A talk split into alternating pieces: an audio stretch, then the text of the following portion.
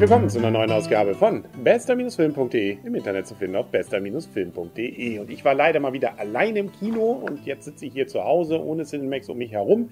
Aber ich habe mir extra was Rotes angezogen. Das hat nämlich damit zu tun, dass der Hauptdarsteller in dem Film, über den ich reden will, auch rot ist. Nämlich komplett nur mit riesen Augenbrauen aller Herr Weigel sozusagen ausgestattet. Äh, nämlich äh, Reds heißt er einfach. Und ich rede über den Film Angry Birds, The Movie ja, fragt man sich natürlich auch und als erstes denkt man sich wahrscheinlich auch, warum soll man denn darüber jetzt einen Kinofilm machen und kann das denn überhaupt was werden? Da ist ja Plants vs. Zombies wahrscheinlich noch interessanter, aber das kann ich schon mal vorwegnehmen, nö, hier ist es gelungen. Und das liegt auch, glaube ich, daran, dass man an dem Spiel sich so großartig nicht orientiert hat. Es gibt so ein paar Anspielungen natürlich, zum Beispiel diese Zwille, also dieses Katapult, das wird natürlich verwendet um die entsprechenden Vögelchen in die Luft zu bringen. Es gibt auch verschiedene Arten, die auch mal explodieren dürfen und ähnliches, aber das ist immer dezent und durchaus in eine ganz witzige Geschichte eingewoben. Wir haben nämlich einmal unsere Vögel, die haben auf einer eigenen Insel, von der sie denken, dass es die Welt ist, eigentlich nur Spaß und alles ist Liebe und alles ist gut,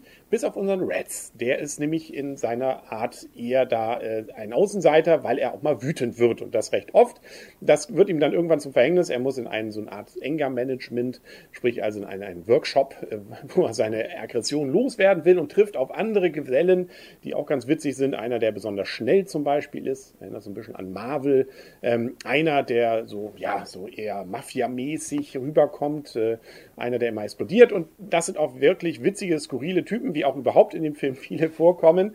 Ähm, äh, auch äh, insbesondere noch so ein Obermacker, ähm, will ich nicht zu viel verraten. Der hat mit eigentlich noch die witzigste Szene dann auch. Und dann gibt es noch die Bösen, das sind nämlich die äh, lieben kleinen Schweinchen, die kommen dann plötzlich zu Besuch und äh, versuchen unsere Vögel irgendwie. Äh, ja, ich will auch nicht da zu viel verraten. Also man ahnt es vielleicht, aber ja, vielleicht will sich ein oder andere noch überraschen lassen.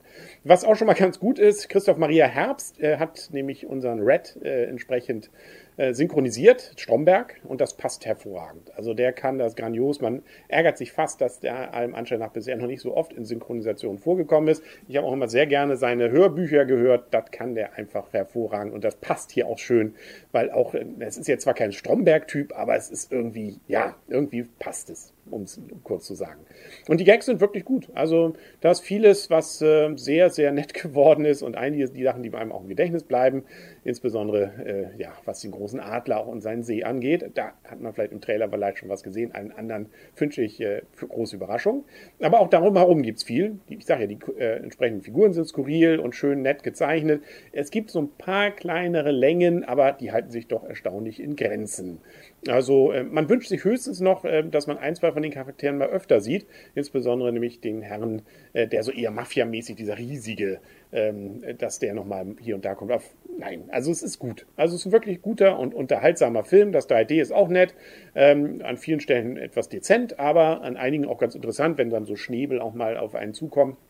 Kann man also gut auch in 3D wirklich dann gucken. Und äh, eigentlich schreit diese Geschichte auch nach einer Fortsetzung übrigens. Lange Rede, kurzer Sinn und damit auch zur Wertung. Es ist definitiv ein Film, der besser ist als das, was man vielleicht, wenn man zum ersten Mal hört, dass jetzt Angry Birds verfilmt wird, denkt. Ähm, nö, der ist wirklich sehr unterhaltsam, kommt vielleicht nicht an so eine Qualität von Pixar-Filmen hinsichtlich der Tiefgängigkeit an.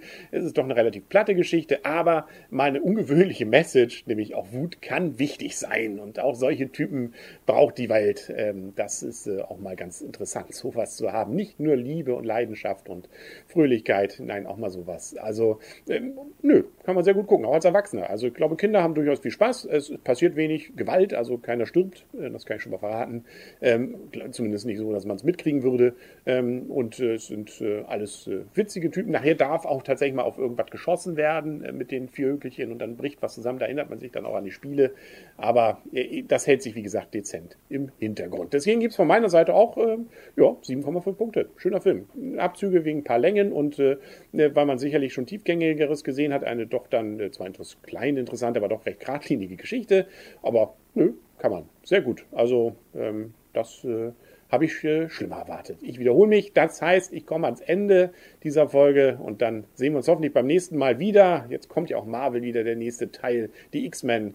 Ich glaube, das könnte der nächste sein. Mal schauen. Und dann ist, glaube ich, auch Arne hier links neben mir wieder oder rechts und um uns herum das Cinemax. Bis dahin, alles Gute. Ich wünsche euch und ihr Henry. Und tschüss.